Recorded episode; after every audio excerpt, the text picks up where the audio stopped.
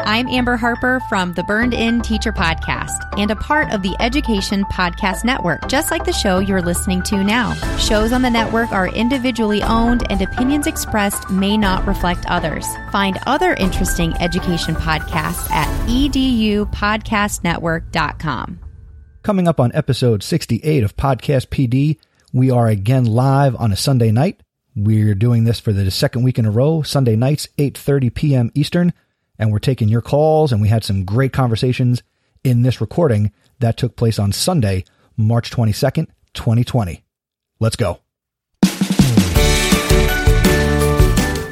This is Podcast PD, the show that provides you with anytime, anywhere professional development. Our conversations and guests will provide you with the learning you might get in a faculty meeting or on a PD day. Except you're going to have more fun with AJ Bianco, Stacey Lindis, and me, Chris Nesi. Let's start the show.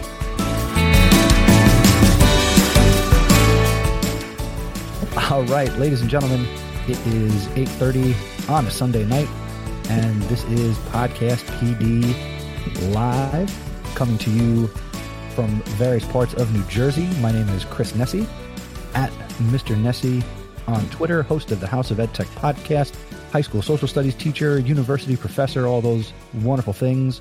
And I am joined, as always, by my Podcast PD compadres, Stacey Lindis and AJ Bianco. Stacey, how are you? I'm all right, Chris. How are you? I'm good. And you just gave a great... Wait, he asked me to go first. Look, I know I never go first. I'm always like, and I was thinking to myself, who's he going to ask to go first? And it's like almost never me. And I'm okay with that because you always say my name first, but then you always go to AJ first. So, just something I noticed. Hey, did you see my shirt? I did. That is a great shirt. Someone created this great shirt. Yeah. People can buy that shirt. It's a great shirt. Yeah, I think if you go to podcastpd.com/swag, you can pick that up. Figured I'd represent like today. Represent. Me too with my old tushy, faded out, vintage House of EdTech. Yeah. And for anyone who couldn't see, I was wearing my Podcast PD shirt. Yeah. Yes. So I'm ready in my pajamas, ready to go. There you go. Talking about our t-shirts makes for great podcast episodes when we release this as an audio episode. This is also what my school wardrobe would be tomorrow. There you go. You've made it to pajamas during the workday. Oh, pajamas and workout clothes. That's it. Yeah. Well, I mean, before I tell, I'll talk about clothes later on. AJ. Yeah, AJ. How you doing? How are you? I'm doing very well. Thank you very much for checking on me. Just listening to you guys talk about your t-shirts. It's wonderful. What is yours? Well, who are you wearing today, AJ? I'm going with the Jets. Oh, representing sports. God, you might as well be wearing a garbage bag. I should be. But right now they're okay. They're okay. Everyone's winning right now. Everybody's winning, and people are starting to fill up the chat room. Wait! Before we go to the chat room, go ahead. Speaking of sports, did you hear that ESPN is bringing out the Ocho?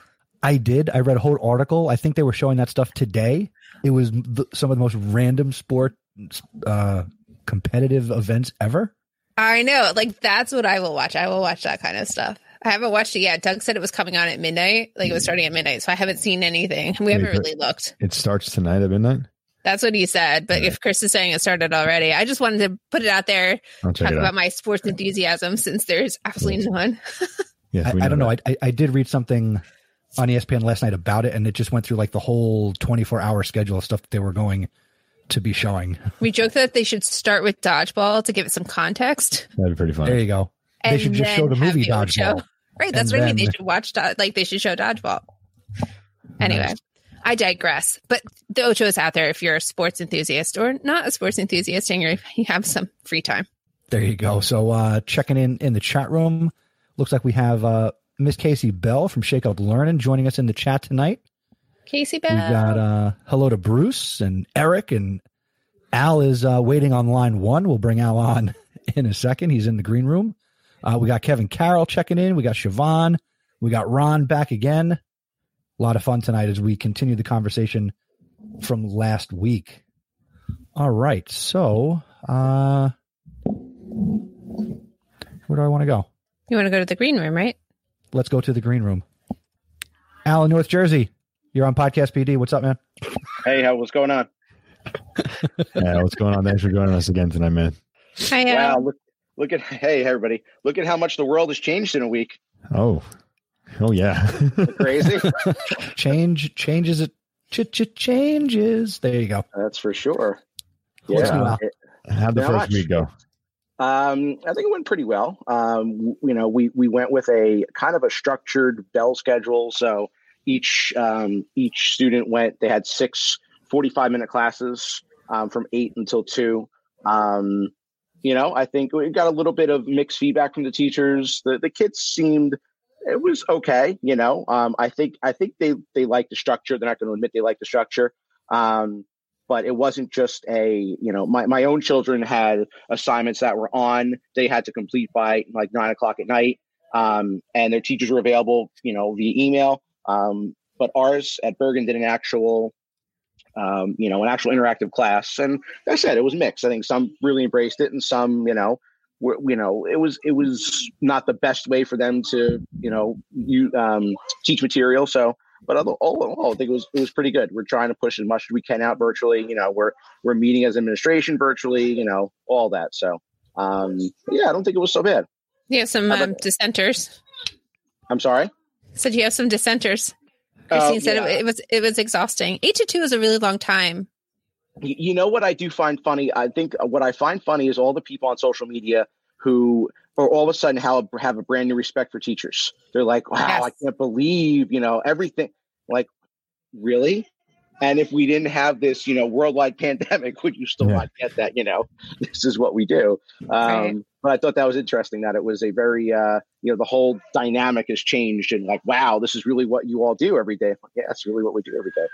You know, but you had a couple of people that I just think are not, you know, it's like, why do I have to, if the kids are, you know, if they're going to do what I would call seat work, why do I have to sit on the camera with them and watch them do work on the computer? Why can't they just do work on the computer?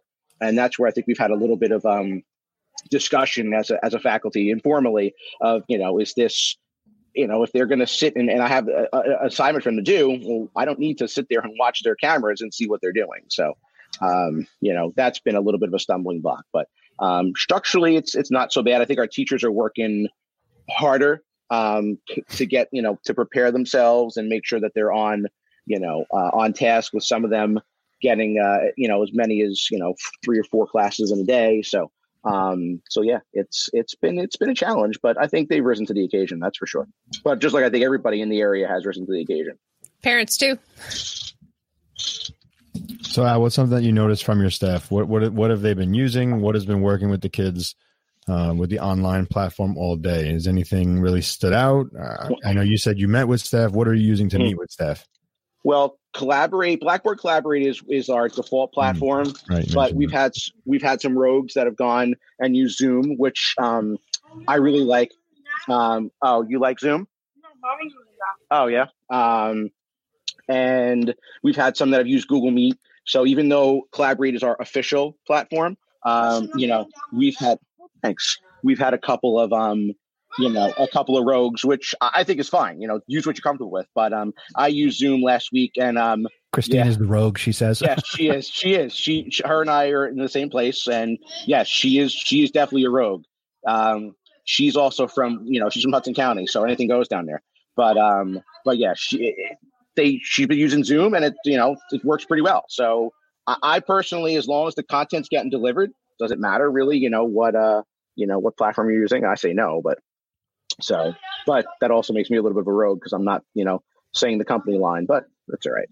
Are teachers required to have the interaction with the students like that? Do they have to have that platform? And they're required to go on whenever they have a class. They're supposed to be on just like this for that 45-minute period. So either they're teaching or if the kids are doing work. I know Christine has them break up and collaborate into small groups so they can actually do a small group and collaborate and then come back to the large group.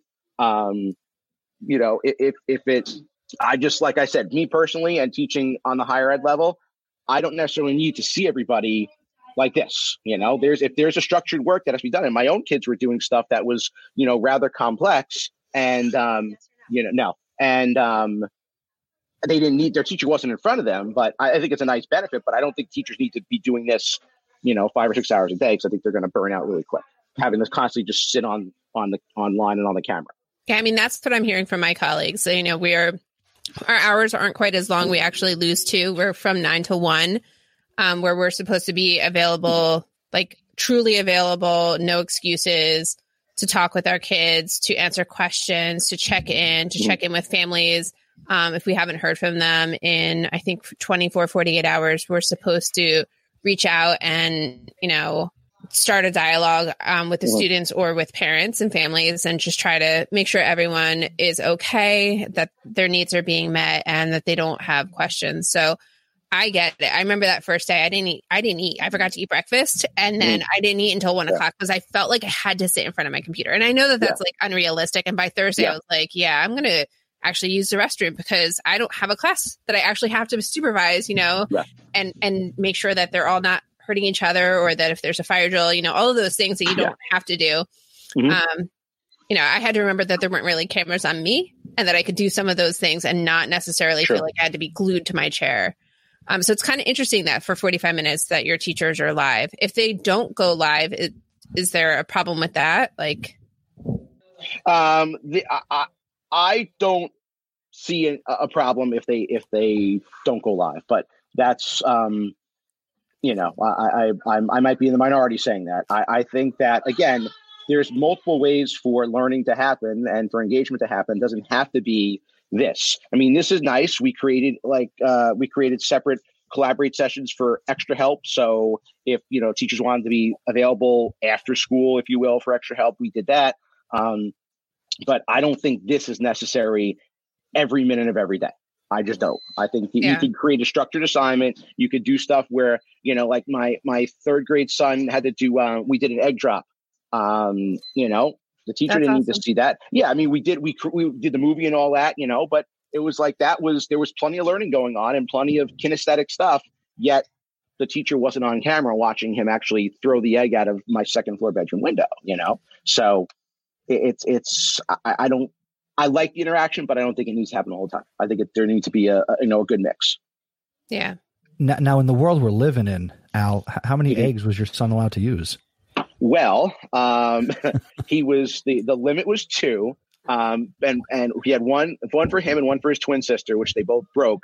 So then he decided, unbeknownst to me, to take an egg and put it in a Rubbermaid. Thankfully, it was one of my cheap ones. And then he froze it. So then, like 6 hours later, he says, "I'm going to throw the egg out again." So he puts a parachute on it that's like a plastic bag. I think it pretty much fell right to the ground, but it was so encapsulated in ice it didn't break. So he was thrilled. But that was the 3 eggs, you know, that we. So now we're over the limit. So I'm waiting for like the National Guard or something to come and, you know, haul me away because I've used my my egg over egg abundance. So, and the big takeaway would be cryogenics is the answer to the world's problems. Well, let me tell you that he was so happy that egg didn't break. You know, he was thrilled. I mean, as I kind of was suspicious when I went to the freezer and I'm like, what? Why is there an egg? And it was like, Daddy, forget it. Don't. You know, you didn't see that. Okay, I didn't see it, but. But yeah, he learned, you know, there was a lot of, I've 2 and 3 and 1 and 6. They did a lot of, they were comparing folk tales. They were doing, a lot of hands-on math stuff. And again, no teacher interaction, but really, really good stuff. So that's awesome. Nice. Yeah, good stuff. And just so people know, we are here. If you want to tweet and share out, we're here at podcastpd.com/live. And if you're in the chat here on YouTube and you want to join in, and we got a couple people in line, just go to podcastpd.com/join and you'll get into the green room and we will get you on the air. Al, before we let you go, I noticed you're repping the Iona shirt today. Thoughts on Rick Pitino taking over the men's basketball program? I'm actually an adjunct at Iona and St. Peter's University. But thankfully, I'm not teaching at Iona this semester because I wouldn't be teaching at Iona this semester. I think it's great. I think it's great for it just kind of slid in, and, you know, it was like backdoor news, like, oh, yeah, by the way. And, you know, I read the letter from President Kerry and it's like, wait a minute, that's not just, you know, a name drop in the, you know, the 4th paragraph of his letter. This is huge. It's huge for the school. I think it's, you know, it's going to be great, just to have, you know, Coach Pitino and really bring some more prominence to the program, you know, 4-time defending MAC champions. Even though they lost in the tournament this year, the tournament didn't finish. Ergo, they're still defending champions. That's right. Never happened. So yeah, definitely excited, and hopefully get some see some games next season. I think it'll be definitely good for the school. That's for sure. We've got a lot of local product. I'm from Rockland County. I went to Iona for my master's program. We had some Rockland guys playing for Iona. That's when there was a Rockland campus. Yep. Yeah. That's it. We had some guys from Spring Valley, my old stomping ground, playing there. All right. Let's go to Spring Valley. Nice. Awesome. All right, Al, thanks for checking in. And thanks, guys. I'm pretty sure we'll be back next week. So we'll check in again next week and see how you're doing. Our regular thing. Love it. All right. Be well, everybody. Stay safe. Thanks for joining us. All right. Bye. All right. Real quick, before we bring up, we don't have Bruce in Bayside, but we do have Bruce in Northern Jersey. AJ, how was your week real quick? My week was hectic this week. I was, like I think I mentioned last week, I was in the building. So I was there for the entire week, and a lot of communication, a lot of support with the teachers, trying to figure out exactly what we could do. So the week was a little overwhelming, just, creating folders and creating drives and creating classrooms and doing a lot of things to help the teachers see, what they needed to do and what they could add to their instruction. So for me, it was just a lot of computer work. Right. What do you think was your biggest success of the week? My biggest success of the week. I did some Google Hangouts with some teachers who were having some tech problems. So I don't look at it as one success. I just think that the support was there, and I felt that the teachers were confident that they could ask me a question and I'd have the answer. A little help from you sometimes, but there was there was definitely some good communication between me and the staff. So that was a success. Nice. All right, and let's bring in Bruce Reicher at B Reicher. Good evening, sir. How you doing? Second time, long time. Yeah, there you go. How you doing? I'm well. How are you? Good. How was your week? It was good. It was definitely different, not being at school and just being at home and doing work like that. I think if you are a tech person or into technology, I think it was a lot easier for you. We had some people in our school. We use Google Classroom, as the platform, and not a lot, but some teachers had never used Google Classroom before. So I'm sure for some of them, it was a steep learning curve. We had a half a day of PD before we went out, and they had to quickly figure out Google Classroom, get their work up on it. I'm thinking of guidance counselors and other people like that might not be regular classroom teachers, but everybody quickly, picked up. And even with one of the guidance counselors, they never did video conferencing before that. I did video conferencing with her, once or twice during the week to help out. And I think when a lot of people saw how easy some of the technology was, there's still a learning curve, that everything seemed to work pretty well. That's good. I can definitely see feeling like you're behind the eight ball if tech is not part of your regular class flow, or your workflow in the classroom. I couldn't even imagine, because Google Classroom has been my godsend, and just having trained other people how to use it, I'm still answering questions online or in some text messages that I'm getting, or even things about Google Meet, like how to have a faculty meeting has come up a couple of times. So it's kind of interesting. I think also, I noticed, and then I'm on Twitter and Facebook seeing what some teachers are saying, that, at Google Classroom one day, I'm like, okay, I'm finally going to put up a greeting for my class. I made a video. I went to go upload it, and no go. Google Drive to upload to Google Classroom. Someone online said a 3-minute video took them 18 hours to upload. No way. So, yeah, because everybody is on, everybody's doing the streaming, and it just Google's Drive got, you have millions and millions of people on. Mm-hmm. So I quickly said, I can't believe it. I went to go upload a little video. Same thing. It totally froze. And if you went to get off the screen, it said, are you sure you want to leave? Because we can't upload if you leave that screen. Oh, no. So the workaround that I did is, and I had never used it before. I've used Wakelet before, but they added Flipgrid Shorts. So I had a Flipgrid account. I went in Flipgrid Shorts. I was able to record, a 2 or 3 minute, I think it's up to 3 minutes, but a little greeting for my class. And basically in the stream, instead of typing it out, I said, good morning, who I am. I hope everything's going well. Here's what the assignment is. And then I was able to copy that link and put that link right into Google Classroom. That's awesome. And then problem solved. The link went in there, and they clicked on it, went right to Wakelet. And then I was also able to add in the resources in Wakelet where they had to go.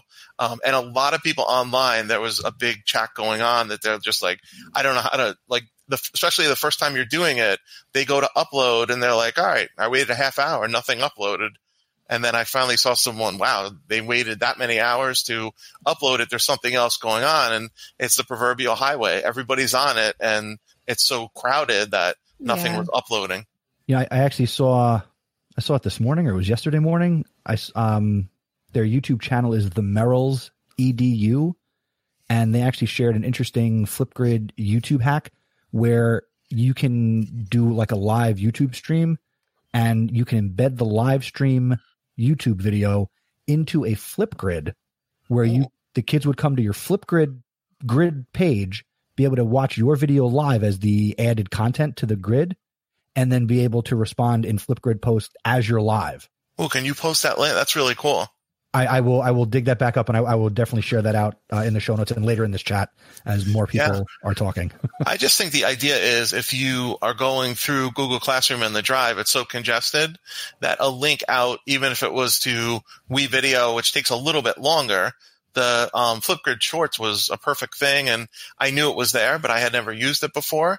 And then Flipgrid Shorts, I think, you can put filters, which is not a big deal to me, but what is a big deal? You can have like a virtual Blackboard for that 3 minutes and like write things on the Blackboard. I'm thinking of math teachers or other teachers that might write something on it and be right inside that Flipgrid short.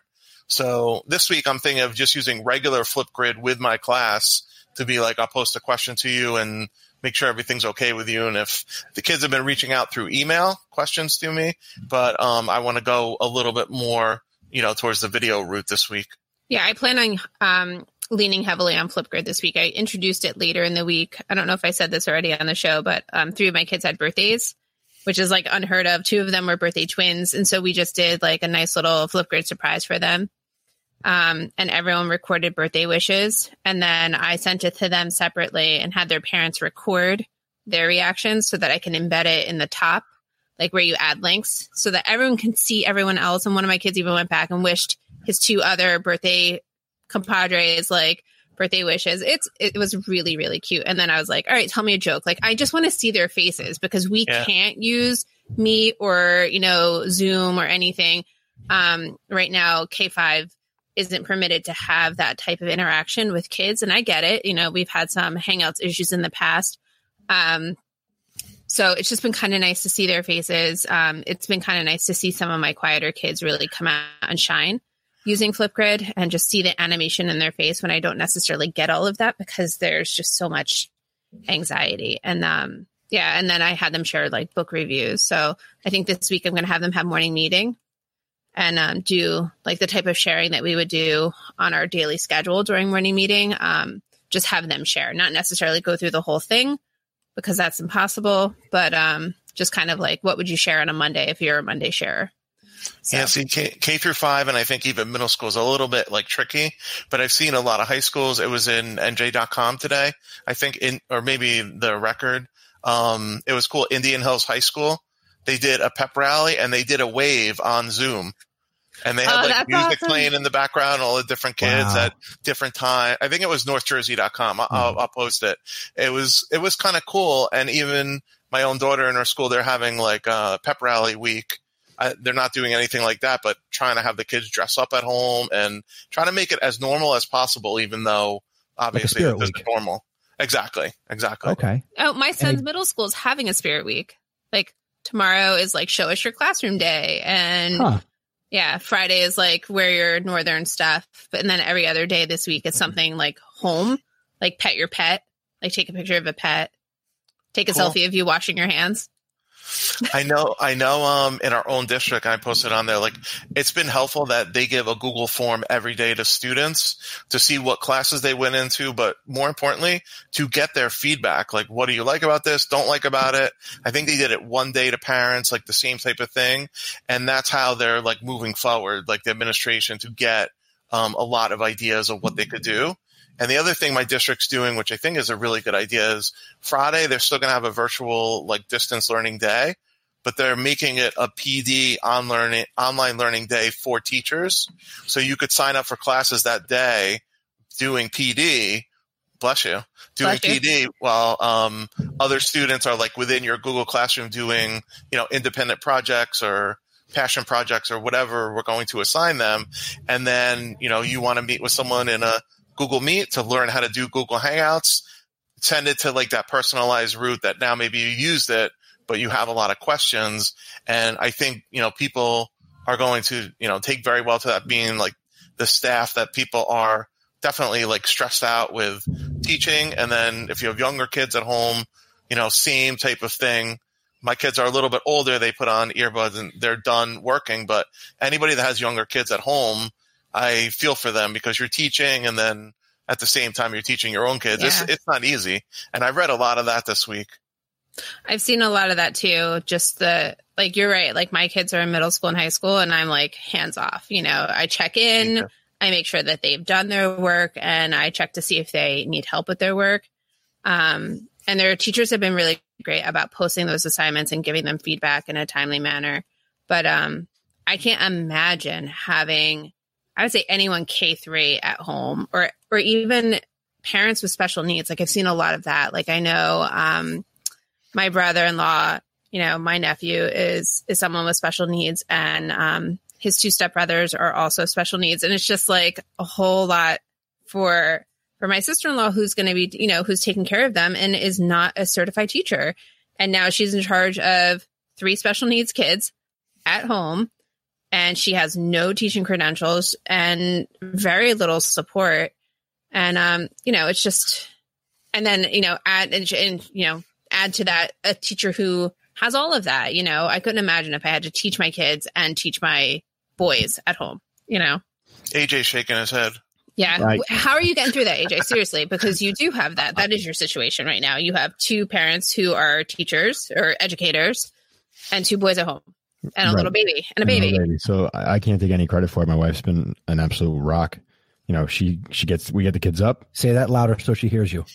I've said all week long. I'll be honest with you. Go Jamie. There you go. Right. We get the kids up. I get them downstairs. I get them breakfast. She gets her stuff ready for the day. As I'm getting ready to leave, she's starting her day on the computer. And she has a schedule set up for the boys that they have to do work at a certain point. And, you know, then there's snack time, then there's lunch, then there's playtime and all this stuff. So her school scheduled it from like 8 to 12. Her last class is 12 o'clock, but the day goes to about 12:30. So she teaches basically every other class, just like a regular school day. And she has that schedule. She kind of matches it up with the boys that when she's teaching, the boys are playing or she's taking care of the baby. And when they're off, then the boys are working. And that's how it's breaking down. So tomorrow's going to be the first day that we're both home. So I'm glad I get to help her a little bit in that regard. But for the boys, they're going to be in trouble because now you got 2 teachers forcing them to do their work instead of just one. Well, it'll be good. After having gone through that for a week, I can say it's a lot of fun. You know, that's fun in quotes or like fun. I guess. Yeah. I mean, this past Monday at 8 a.m., my children refer to us as Mr. and Mrs. Nesi. Wow. Do they raise their hand to go to the bathroom? You know what? The big guy was, he said Friday, he goes, I held it for 2 hours today. And my wife goes, why? He's like, I don't know. Normally I hold it in school and I don't get to go to the bathroom as much as I need to. Oh my goodness. So we're like, no, just do what you got to do. Just go. Why is he holding in school? I don't know, because sometimes he's told no, or sometimes he uses it to go to the bathroom to get out of cleaning. I don't know. Uh-huh. He's 8. I'm just saying, like, no child should, like, I don't know, whatever. Yeah. But I have on the screen Google Teacher Podcast tomorrow, and we're going to get Casey up here in a second.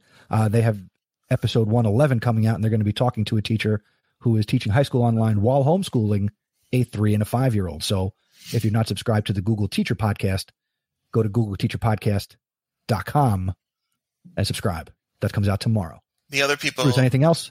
Yeah, I mean, the other people that are home that I've actually seen posts from that I wish I could like help them is if you're a single parent, male or female, and now like you're home and you're working regardless of if it's teaching or something else, yeah. And you also have your kids, it's tough because you don't get a break of, you know, now you really, you know, have your hands full. So I've seen people who have done schedules for their kids, and I guess that does help. And then the kid and the parent can also, you know, go by the schedule. It definitely helps. My little guy who's in pre-K, he helped design his morning routine and like do the weather. And we're asking him like, okay, so what do you do in the morning when you're at school? What's the first thing you do? So we're having him recall his own schedule, and we're just kind of trying to replicate that. Yeah. But me, like my kids, we all look forward to recess. I mean, and lunch. And lunch.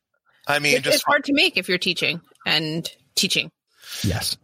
I mean, just final thoughts for me. I'm happy because usually I have to, like, believe it or not, a lot of teachers have to do this, like, ask the teacher who's next to me to go watch my class. So okay. I can go, like, run to the bathroom.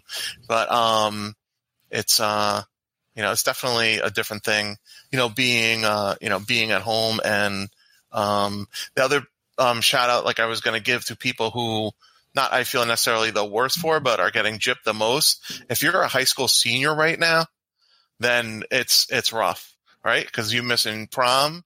You could be missing graduation. Yeah. My daughter is home from college. All the college kids are home.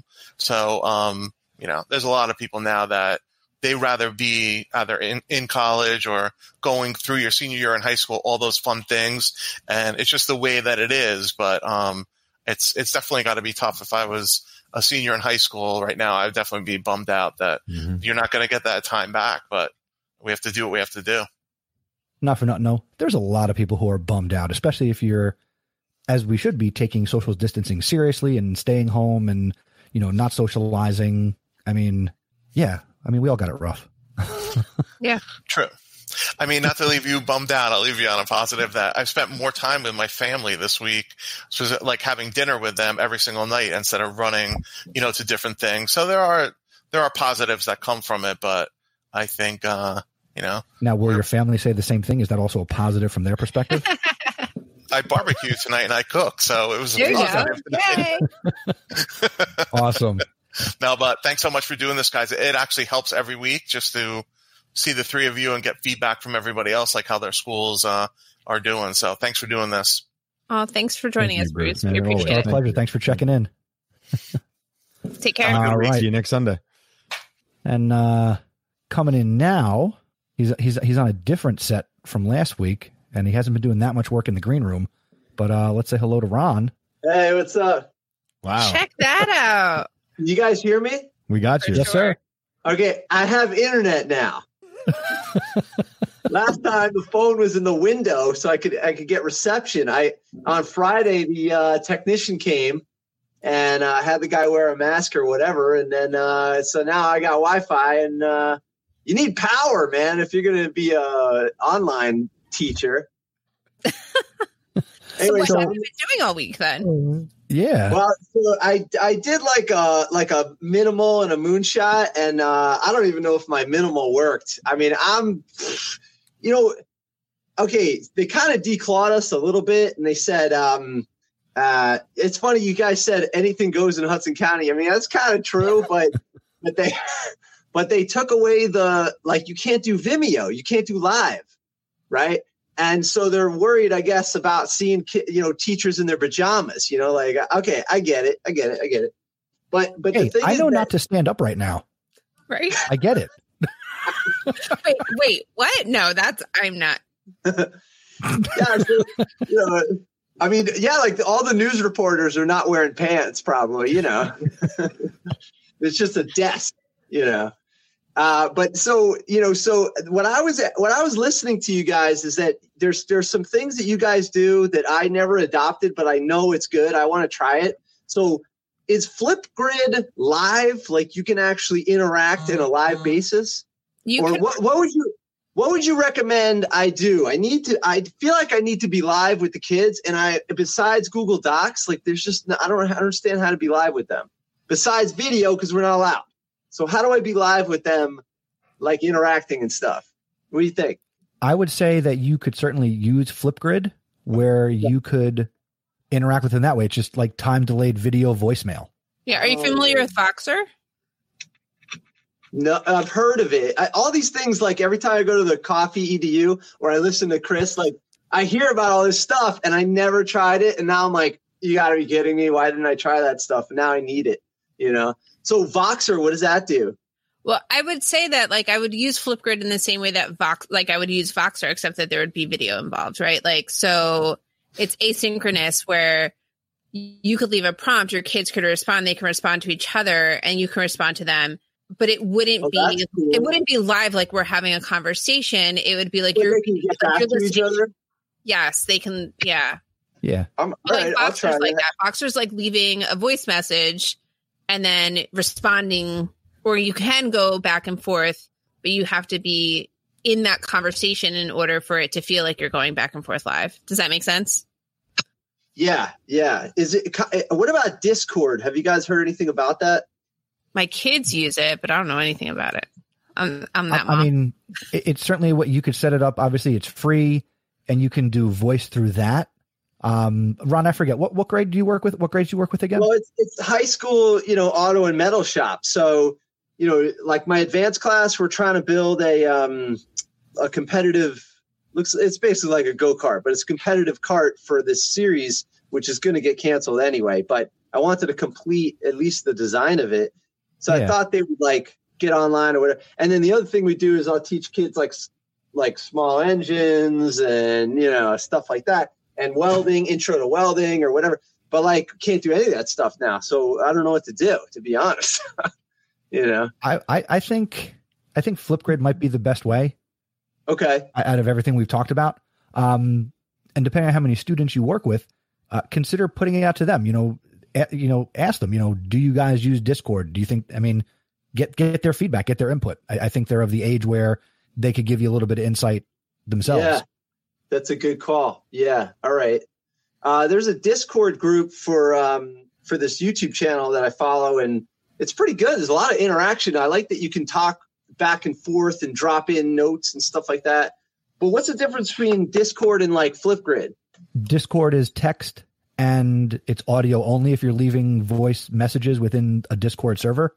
Flipgrid, your kids can certainly just do audio if they turn off their cameras, whether they're on their phones or their laptops. You can have threaded discussion with Flipgrid because you can have replies. I like that. I'm going to give that a try. Hey, Ron, quick question. There's some clarification. Are you not allowed to be live, or are you not allowed to use video at all? No, just live is not as you can't do like Vimeo type stuff. Like what we're doing right now, you can't do that for whatever, I don't know, whatever reason. But you could do video. People are doing videos. Like the other woodshop teacher, he's got a shop like me, so he's building stuff, and then he puts it on Edpuzzle, and then there's like set questions. So could you do something like that or no? Yeah, I could do that. That's a possibility. But mine was I could do that for like my intro classes. But my advanced class, I want them to continue working on the project. So like, there's certain teams of kids that are responsible for stuff. Like one kid's responsible for steering, the other kid's responsible for power, this and that. And then they got to talk to each other. And I want to jump in and be like, okay, hey guys, do this over here. Hey guys, or if I can make a video and say, oh, okay, you guys are doing that. All right, here's what you got to do there. And I'll draw out something for them. Almost like leading like a team of engineers. It's a moonshot, but Right. Yeah.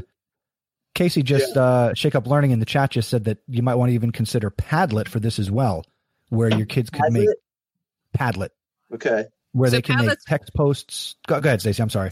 Yeah, Padlet's really great. It's like a corkboard, like a wall where you can like post images, you can post text, you can post video, you can post links to Google Docs. You can pretty much post anything. I tried to run a back channel there.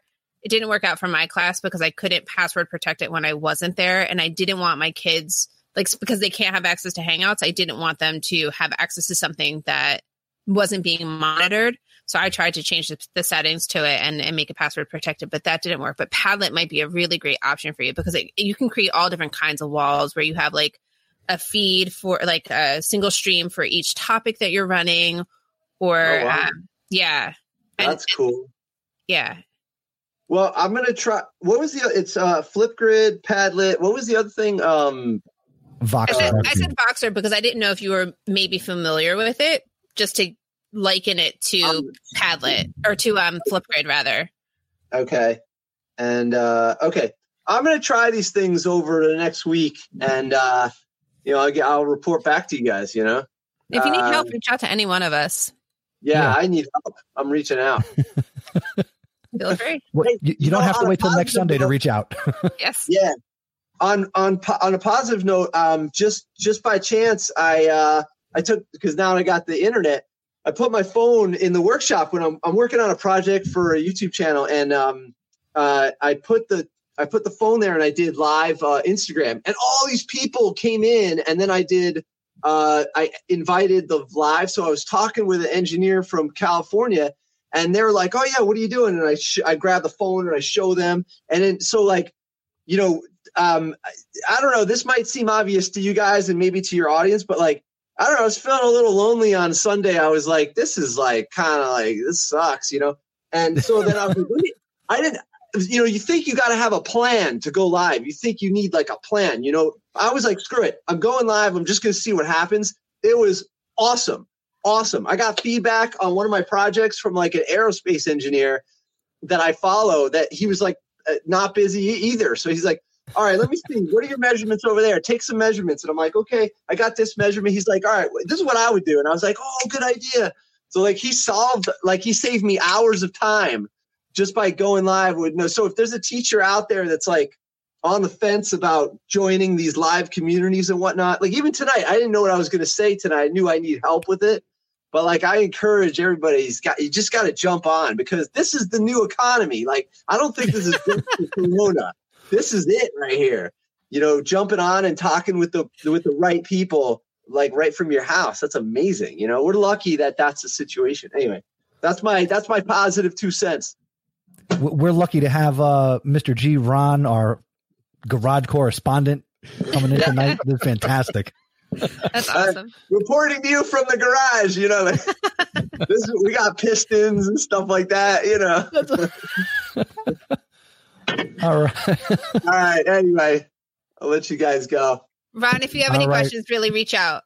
Okay. Sounds good. Hey, Mr. G's workshop. Anybody wants to follow the Instagram? I'm going to have a whole bunch of stuff coming out. Drop a link in the chat, Ron. Okay. All right. Sounds good. Thanks. All right, we'll talk to you next week. All right, bye. Thanks, Ron. Okay. I love that guy, man. I can't get enough of Ron. Now, AJ, you know him personally, right? I do. He's one of my coffee to you guys. So I need to get up there and meet him in person. Yeah, and I'm not bad mouthing that. That's legit. That's Ron. Like, Ron does not care. Like, that's it. That's Ron. But so Casey just wrote, it's so funny every time it says we got internet. I felt the same way. I was like, wait, what? Like, what has he been doing for a week without the internet? How do you teach without like good bandwidth? That is Ron needs a podcast. Yeah, Bruce. I think Ron actually has a podcast. I got to be honest with you. I think he already has a podcast. I've listened to some episodes. I don't know if it was his podcast. Does. He does have one. I think he does. Yes. That's Ron, awesome. Drop a link to your podcast in the chat. Real quick, if you guys are enjoying this, please share it out. Drop us on Twitter, podcastpd.com/live, #podcastpd, @podcastpd. We got a nice audience tonight. We appreciate you guys coming out and spending some time with us, sharing your stories. And what do you say we shake things up? Sounds good. Is that like a classic Chris transition? It is. I like it. Coming to us from, can't unmute the guest because they chose to mute themselves. Casey, unmute your microphone. I did.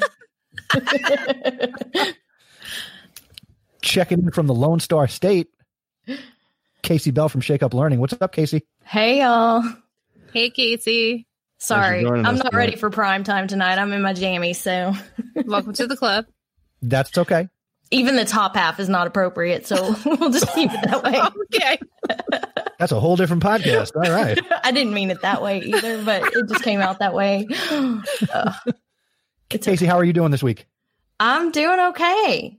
How's everybody else doing? Emotionally, is everybody as anxious as I am? And more so. Yeah. And more so.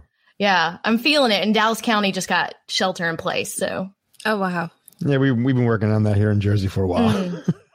That just means you have to lock your door and you can keep doing what you're doing. Just don't leave the room. It just means I continue being the introvert that I am. So this is good times for you. Oh, it's crazy. I am just working like crazy, trying to do as much as I can right now, trying to get as much information out and resources and helping teachers and answering questions. Everybody's scrambling, and the teachers who have been resistant for so many years are suddenly not given a choice, and they're scrambling for those beginner resources. So right now, I mean, the whole weekend I've been working on a Google Classroom cheat sheet. So hopefully we'll have that available soon. But yeah, it's just, and Chris, you heard our interview that'll come out tomorrow. So just trying to get perspectives and hear what's going on and hear, you know, what I can do to help and trying to just kind of spread what's working. And the interview that's coming out tomorrow, Casey, can you give us a quick summary? Sure. Yeah. So Matt and I interviewed Carly Black. So she's in Ohio, which just got shelter in place today as well. And Carly is a high school English teacher. And she posted a picture on Instagram, which is what inspired me to reach out to her in the first place. I know Carly and have had her on my podcast as well, but she posted this picture of teaching her high schoolers while online while she's homeschooling her 3-year-old and her 5-year-old at the same time. So, you know, these are new problems. These are new things that teachers are facing. And I just thought she had an interesting perspective, both, you know, she's got all the way to high school and then we're looking at, okay, now what are you having to do to manage this with your little ones at home? Yeah. And it's a really different beast teaching. Like if you're geared to teach older kids, like that's like your mindset and you love middle school, you love that high school, that adolescent age group. It's really hard to have an all day gig teaching little people and vice versa. Yeah. That's actually what she posted. She said, I know I chose right, and I know that I was not meant to be an elementary school teacher, and I feel that so much myself too, coming from the secondary world. But yeah, it's a different beast, and I feel like parents are in a different boat right now too. And I think y'all even mentioned how there's a new respect for teachers at the moment. Yeah, Casey, can you give us a little insight into? I mean, you've hinted at it a little bit, but as a consultant and somebody who's creating content and podcasting and, you know, speaking and normally traveling to speak at schools and speak with teachers, what are you doing like now? And what kind of pressure do you feel, if any, to be producing content that people need? Well, I think right now, obviously, all of the face-to-face things are canceled, but everything that I can do online to help with this. And a few weeks ago, it came out on like March 6th. I did an interview with a teacher, an American teacher. She's actually from Texas, but she'd been teaching at a international school in China. So she evacuated several weeks ago and came home. She got home just kind of in time to get home. And she had been teaching her students remotely for several weeks. And she's like, everything that everybody's saying online right now is really wrong. I want to help. And she reached out to me and I was like, okay, let's do this. And so I threw out this bonus episode of the Shake Up Learning show, and everything she shared has kind of guided what my perspective on things. I feel like because there's several weeks into this, there's so much further ahead of where the rest of us have either had this extended spring break. Some of us started this week. We're all kind of new to this in the U.S., but I learned a lot from her and learning a lot now, talking to more teachers and hearing what's happening in different schools and seeing, I mean, the diversity of how this is being handled is so great. So, but I have learned a lot from her in this perspective. Casey, Chris, are you live? Are you frozen? I can't hear anybody.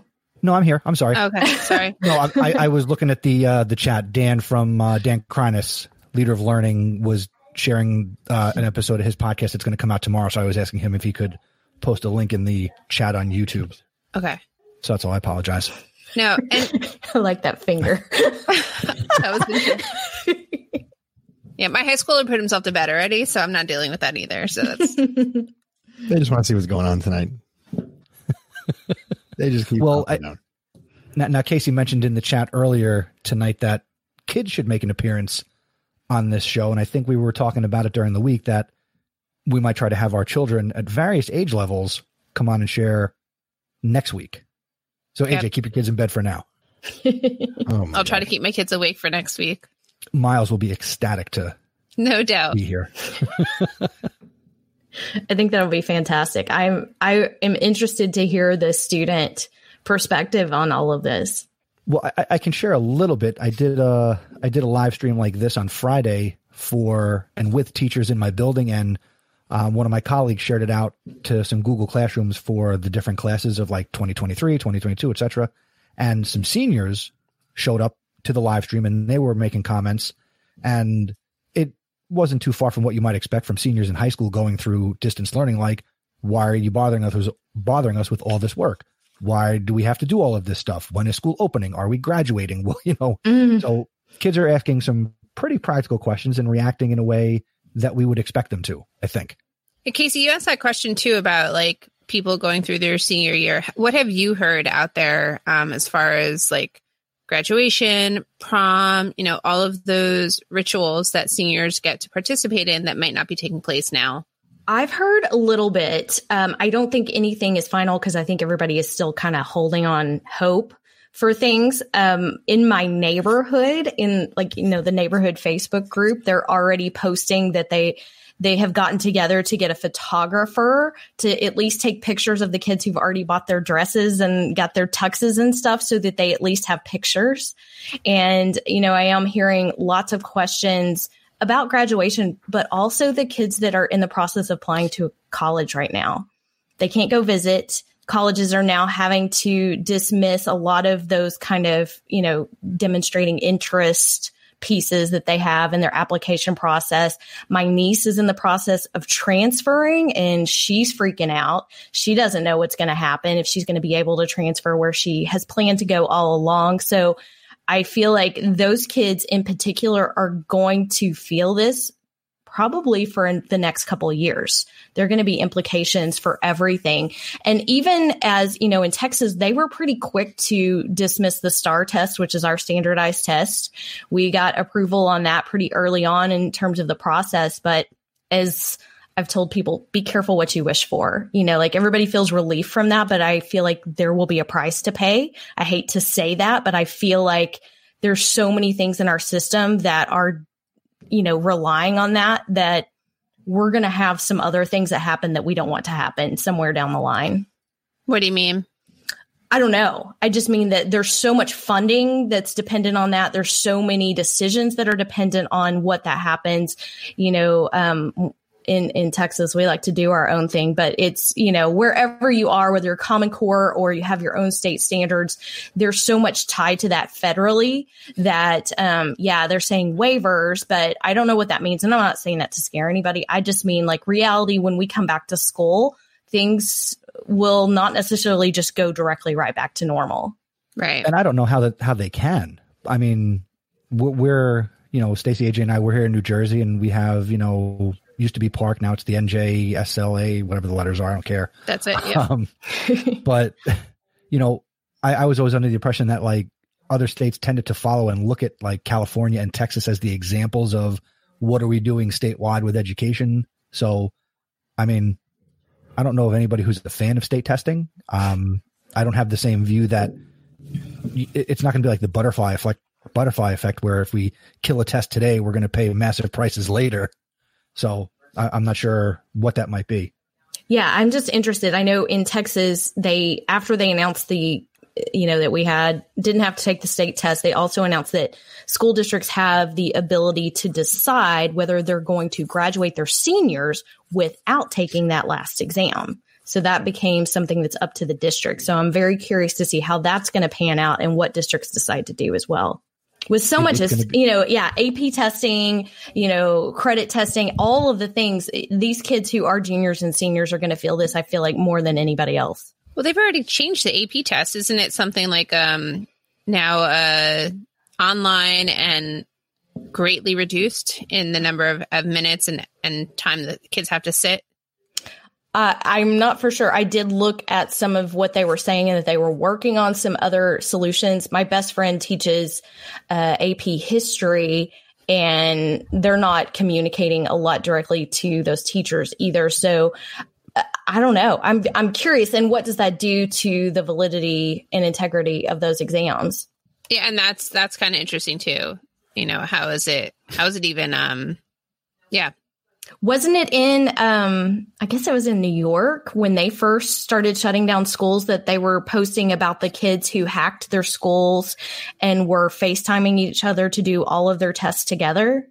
Did y'all see that? No. Yeah. I think it was in the New York Times or something like that, and that's it. We can't control the home environment, right? We have zero control over what's happening there. So if kids, you know, if we're thinking, oh, no, they're not going to cheat, well, you know, it is what it is, right? It's right. It's a different situation. I don't think that, and I think that's exactly why we can't keep doing and expecting the same things. This is not our big tech moment. This is not the time when we're going to be able to be innovative. There's not enough access. There's digital equity issues. There's so many things at stake right now, and so many kids that still will just be given online options. And in some cases, that's a printed packet that they either pick up, or in some schools they're being delivered. So, you know, I hear some of the great things that y'all are doing, and I think that's fantastic. But the reality for a lot of schools, that's not going to happen. And I'm also sort of freaking out about what's going to happen with this massive release of devices. Anybody else worried about whether these devices are going to come back? Ours already go home, so that is not a concern for me. Like, I have to say, I am definitely teaching the right grade in my district, because Chromebooks start in 5th grade, and then they go home from 5th to 12th. So for us, that is their normal. I think where the struggle has been is, what does it look like K4? And I'm not very aware of what's happening at that level. In my district, like I had said last week, that seniors were given Chromebooks to take home before we're not going back to the building. And I think after we got off the air last week, I checked my email and saw Monday and Tuesday, they were inviting 9 through 11 to come in and pick up Chromebooks. And in my district, in the earlier grades, they have 1-to-1 take them home. In the high school, we just have the 1-to-1 access in the building during the day, where every class basically has a cart and kids have access to Chromebooks. So I'll be curious to see what condition they come back in. I mean, a lot of my kids are pretty good, and I saw a list of kids who actually came to pick them up, and I recognized some names of my own students, and they're good kids. I mean, I wouldn't think that if you're a malicious young person, you would put forth the effort to show up and take out a Chromebook and then not bring it back. I don't know. Yeah, I mean, I see that, and then I know there are so many kids who are used to that, but I don't know, maybe it's because it's around here so much in the local districts that are sending devices home. Even in Dallas ISD, which is one of the top 10 largest districts in the country, and they suddenly are just passing these out. And I don't think there's really a huge plan for how to get these back either. And I don't mean that in negative, and, you know, trust our kids, please. Yes. But at the same time, I feel like some of the scrambling is not thinking through the entire process. And I know I interviewed Laura Steinbrink is going to be on the Shake Up Learning show, not this week, but next week. And her husband's actually the tech director, and she's a teacher. And she said, no, we're not doing it. We don't have a plan for it. We can't just randomly do that. So we've got to have some offline options. And I think that's become very important in a lot of places, to have those offline options. In fact, they're hand delivering paper to kiddos. And I think that just also speaks to the disparity and the differences from one district to another, let alone one state to another. Mm. You know, neighboring districts here in New Jersey can have completely different, you know, virtual learning plans that they're enacting right now. And I mean, really, really, Casey, the whole thing is really ripe for you, because I mean, literally we're shaking up learning all over the world. Yeah, I think there's some interesting things that will come out of this. I feel like our moment is the techie people, which is probably everyone listening right now, the people who've always been fans and proponents of digital learning. Like, I feel like our moment is when we come back, when the rest of the groups understand the importance of what we've been trying to do all along, that, you know, we can't expect to do innovative things in every home at this point. At this point, I'm not going to knock worksheets. It is what it is. We get done what we can get done. If we can move the needle just a hair during the biggest crisis I think any of us have faced during our lifetimes, then we're doing an okay job. And I think we have to be okay with that. Yeah, I think I don't know if it was you or somebody else who said, like, those people who have really been putting off getting into the technology or looking for all of that basics and kind of like joining in way late into the whole process. So it will be interesting to kind of see how things evolve when we go back to our old normal instead of this new normal. Yeah. Anything else, Casey?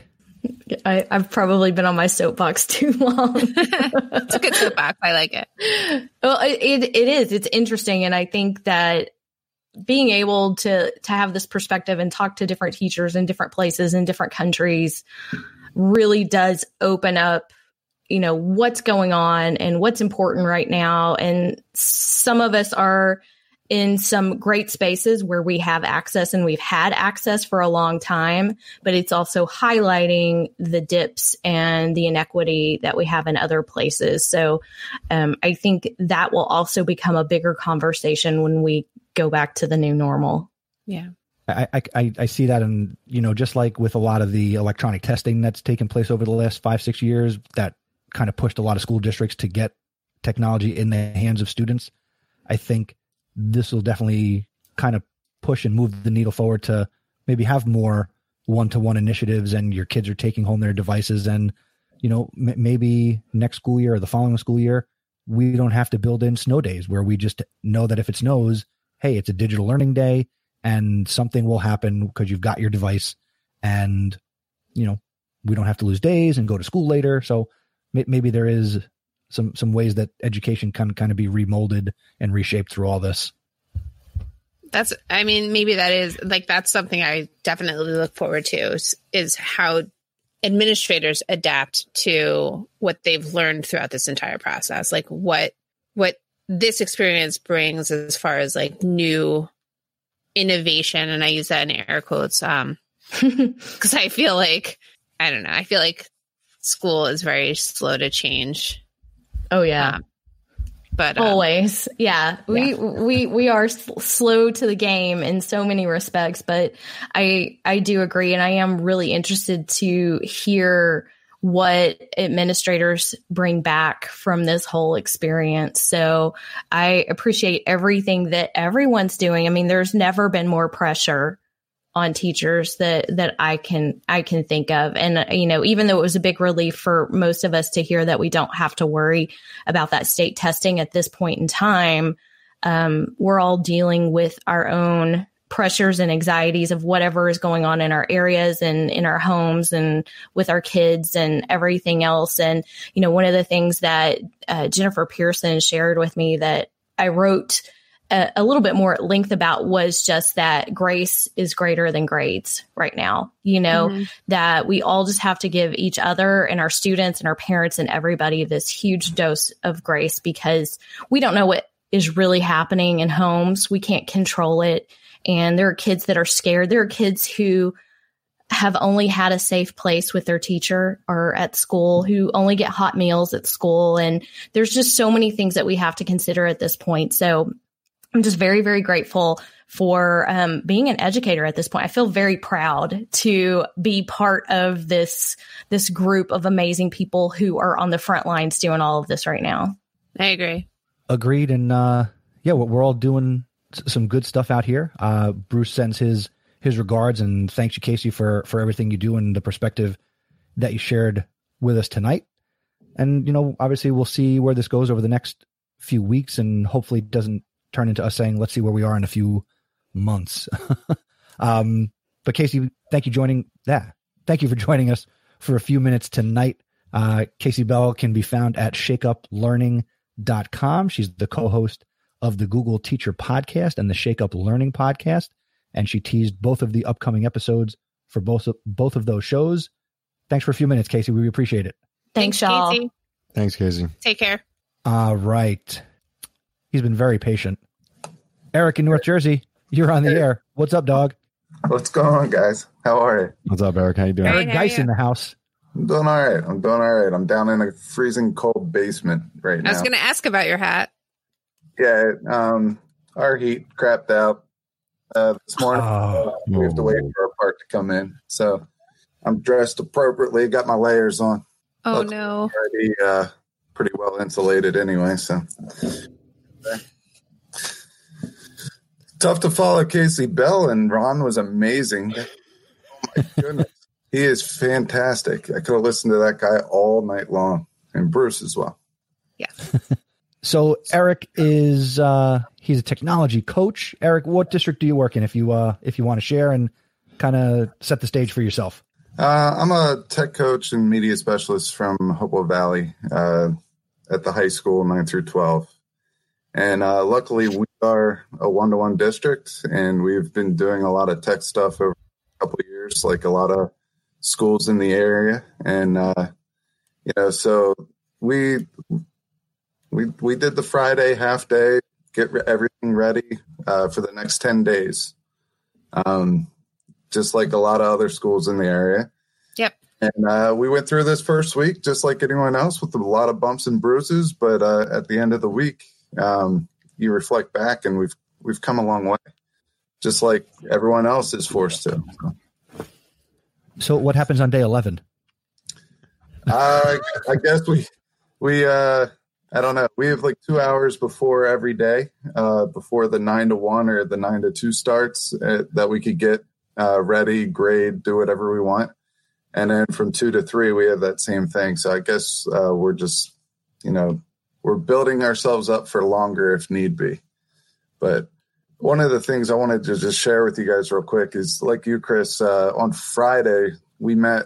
We had some of the teachers in the building, and we had some of the students representing different populations on a Google Meet, which is our school-approved platform. And what happened is we found out 4 main takeaways that came away from our students. One is a lot of them are lonely and defeated. Like, I don't mean that in a desperate way, but they miss their friends. They miss their teachers. They know that, you know, the sporting seasons are probably canceled. They know that, I don't know, like prom is in jeopardy. There's a lot of question marks, which makes them very uncertain. Another thing that we found out is that the students really want teachers to try to use Google Meet and Screencast. If it fails, they still want them to use it, and they'll appreciate the failure and appreciate that attempt. And then the last two is they want to be creative. They don't like using, like, here's a video, here's 4 questions, go in there, answer these, watch the video, and, you know, we'll type back and forth on a Google Doc. They'd rather do that in a Google Meet.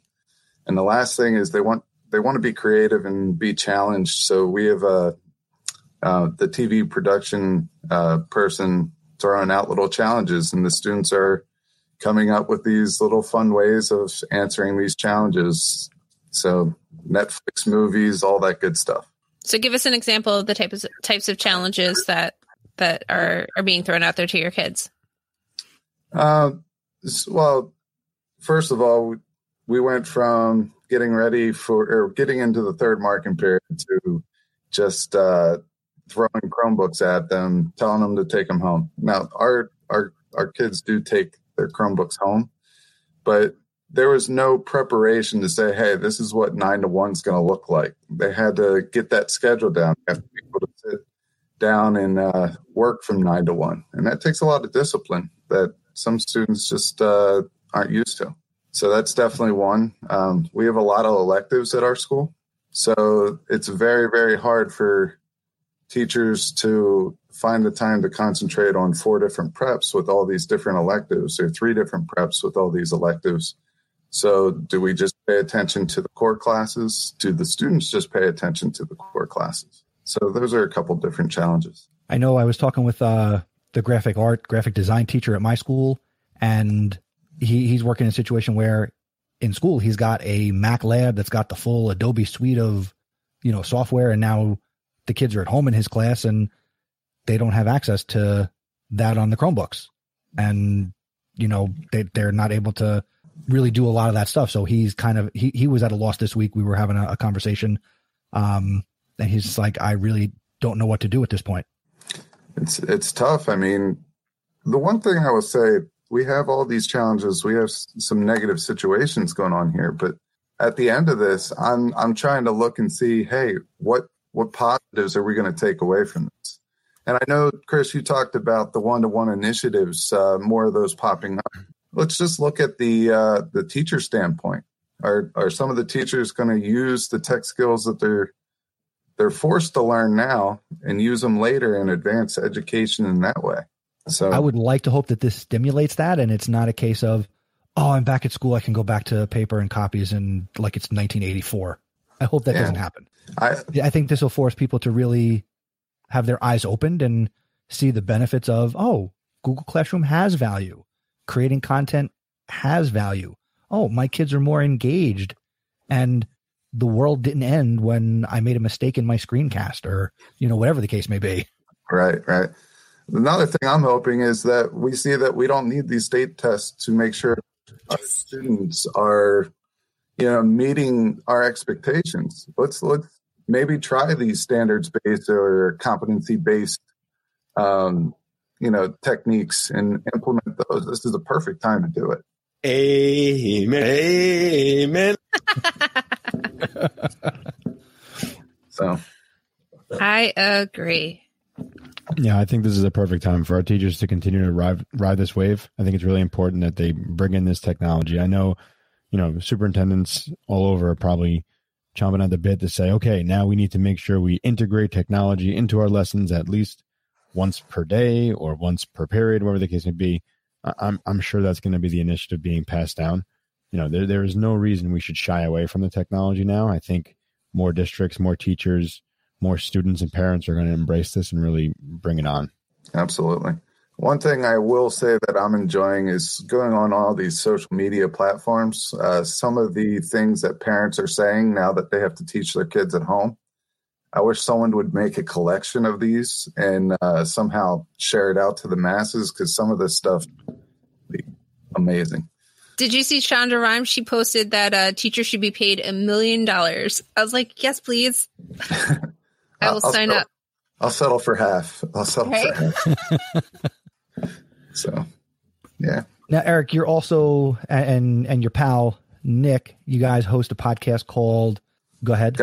Yeah, it's called Got Tech the Podcast, gottech.com. We release an episode every 2 weeks. Tomorrow we'll release two, and it's both have to do with our current situation, what's going on, trying to help out, just give a couple resources that might be able to be useful to teachers and schools. So really, we're just trying to figure out what people need that aren't as tech fortunate, and we're trying to come up with some solutions there. Now we can try to level the playing field, you know, with students being at home without access and without computers and things like that. So that's our main focus over the next 2 weeks. But we do have two episodes dropping tomorrow, a bonus episode. That's kind of new for us. So fancy. Yeah, getting there. So now, like I'd asked Casey, also as you know, as a podcaster and content creator, do you guys feel any pressure to be putting out content that is maybe above and beyond what you normally do? I mean, you got the bonus episode, but do you feel like, where's the phone booth? I've got to help everybody. You know, for us, we're just trying to make ourselves available. We've hit every 2 weeks with our podcast since we started, but what's important to us is if we had to pass up on a podcast to, you know, phone conference with somebody or try to get them a resource. At this point in time, I'm just trying to meet the needs of the teachers that I can help. I don't care if they're from my district or another district or whatever.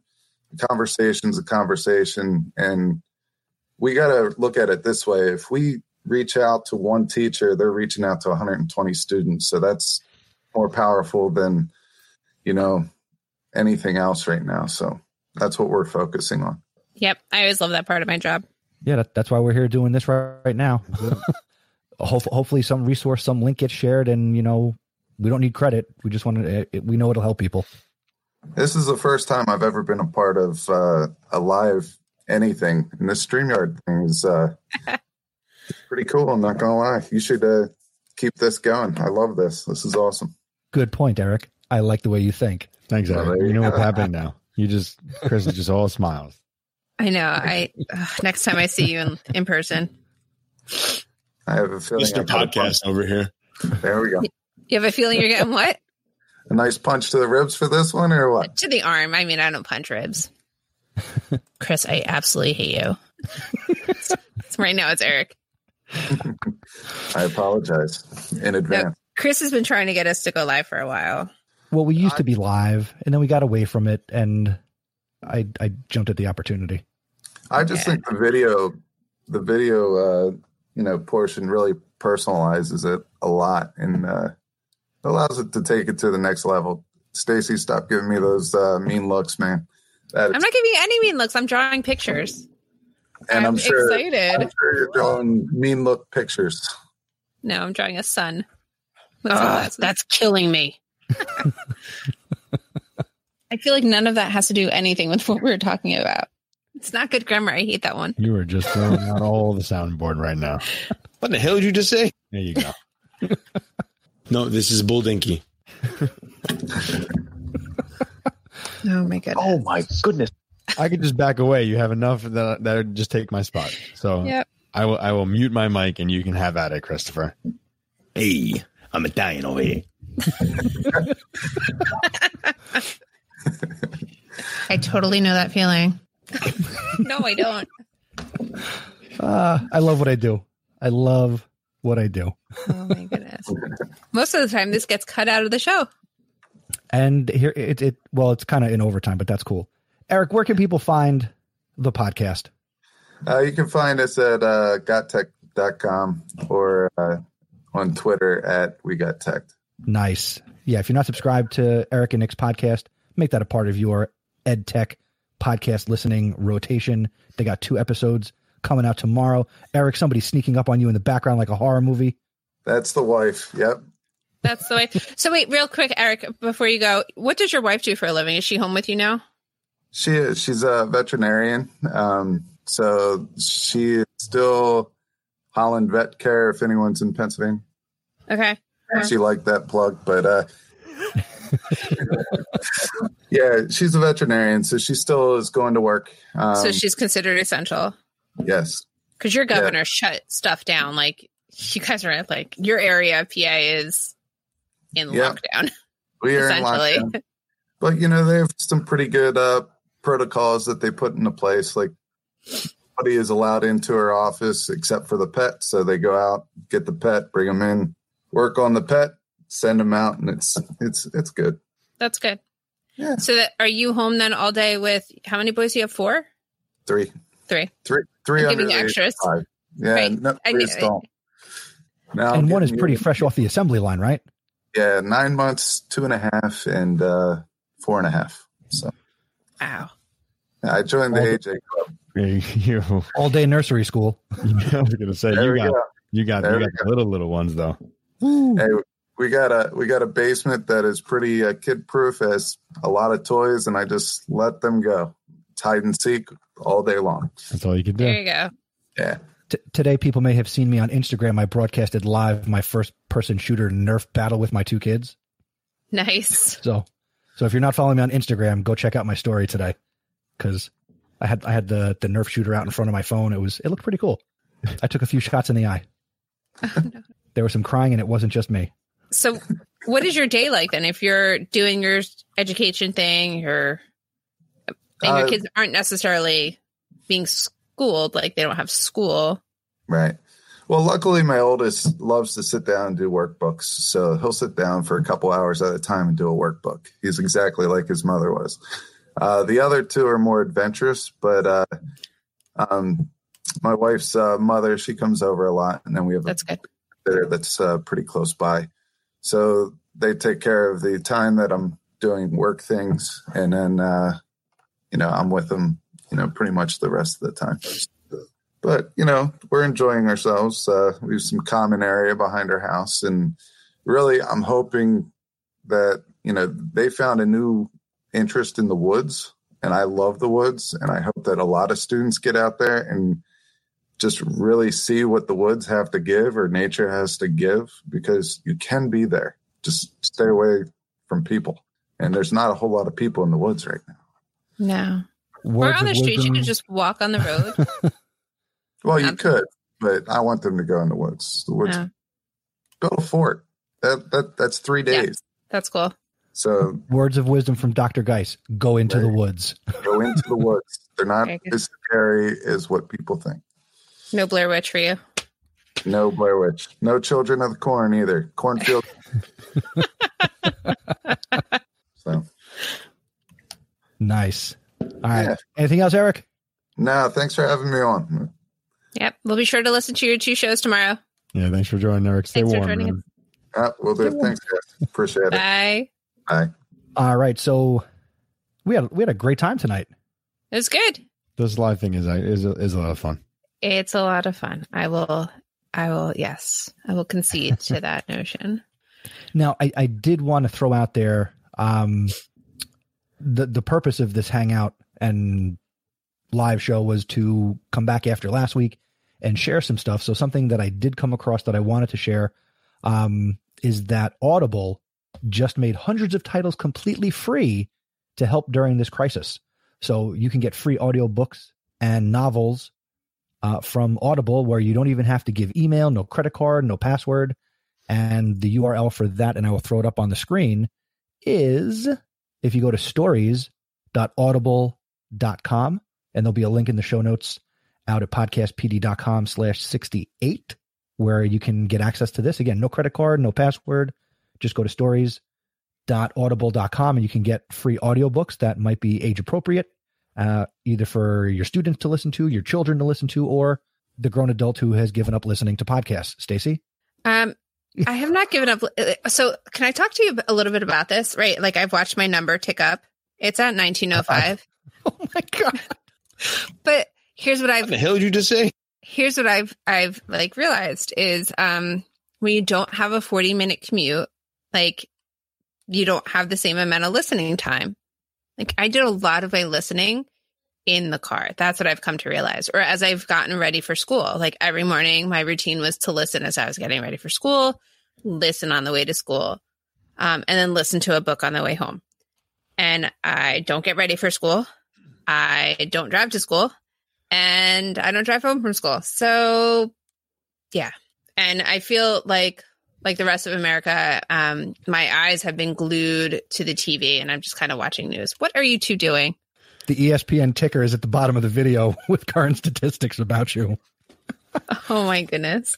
From the Ocho, Stacey listens to a ton of podcasts. Current number, 1905. No, you can't say she listens to. Stacey doesn't listen to a ton of podcasts. Her number is 1905. Stacey collects podcasts. I do collect podcasts.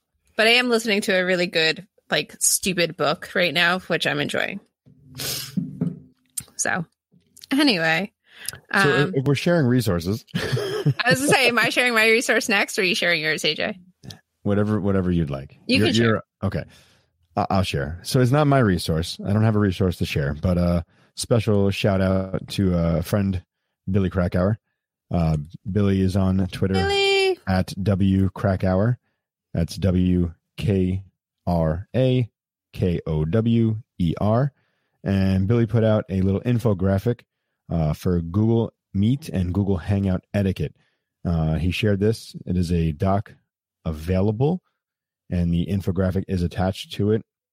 Chris just dropped a link into the chat, and it'll be available in show notes if you're listening to this after the fact.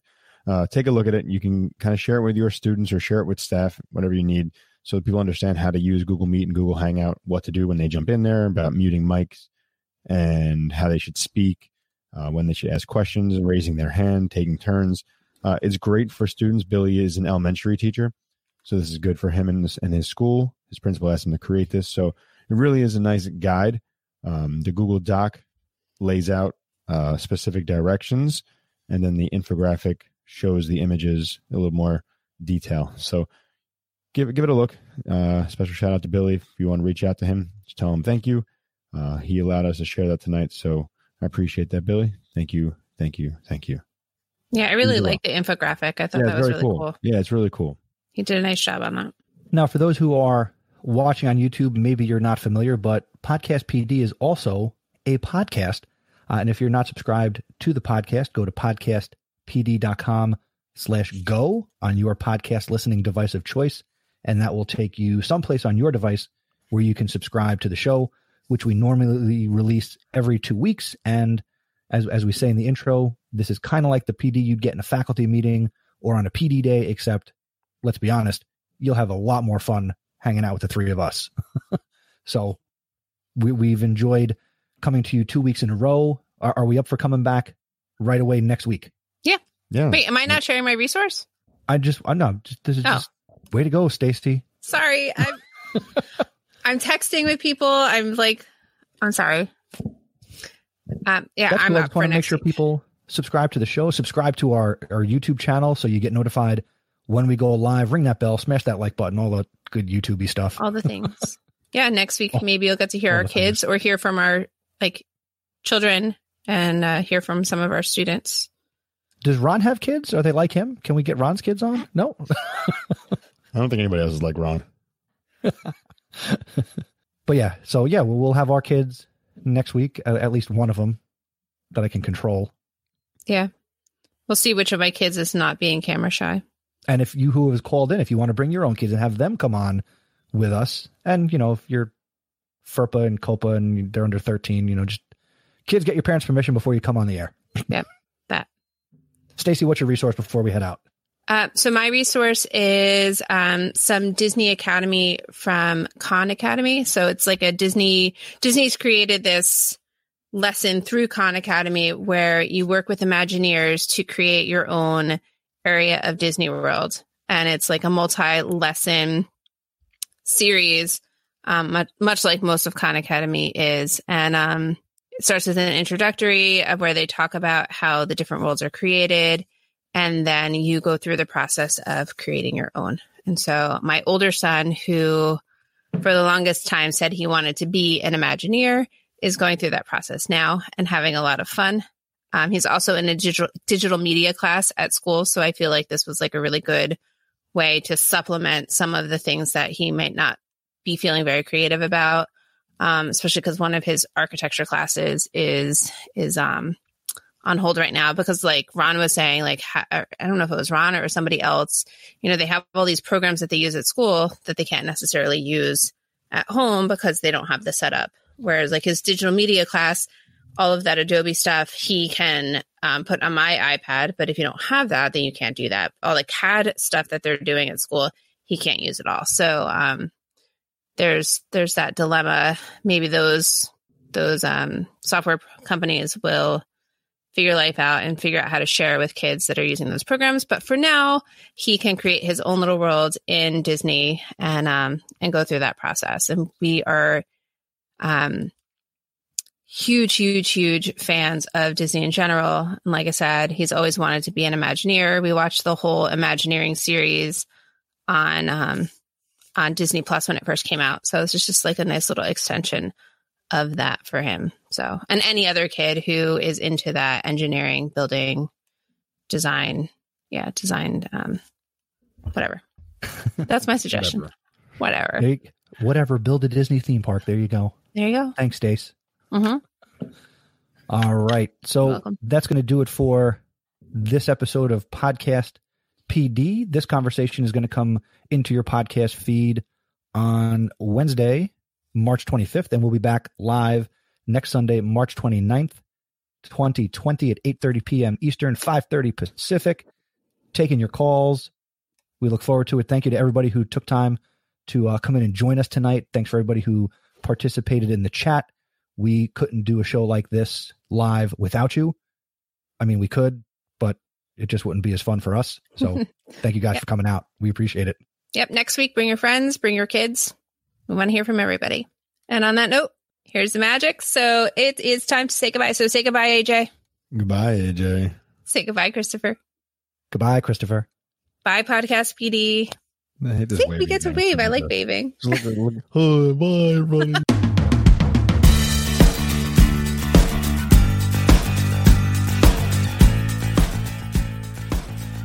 Thank you for checking out this episode of Podcast PD. For links to everything that we discussed in this episode, you can visit the show notes at our website, podcastpd.com. To connect with the show on social media, we are at PodcastPD on Instagram and Twitter, and we share using the hashtag PodcastPD. To connect with Stacey, AJ, and myself, we are on Twitter at Mr. Nesi, at iRunTech, and at AJ Bianco. We would love to hear from you, so please go to podcastpd.com/feedback and send us an email, send us a voice message, whatever you need to do.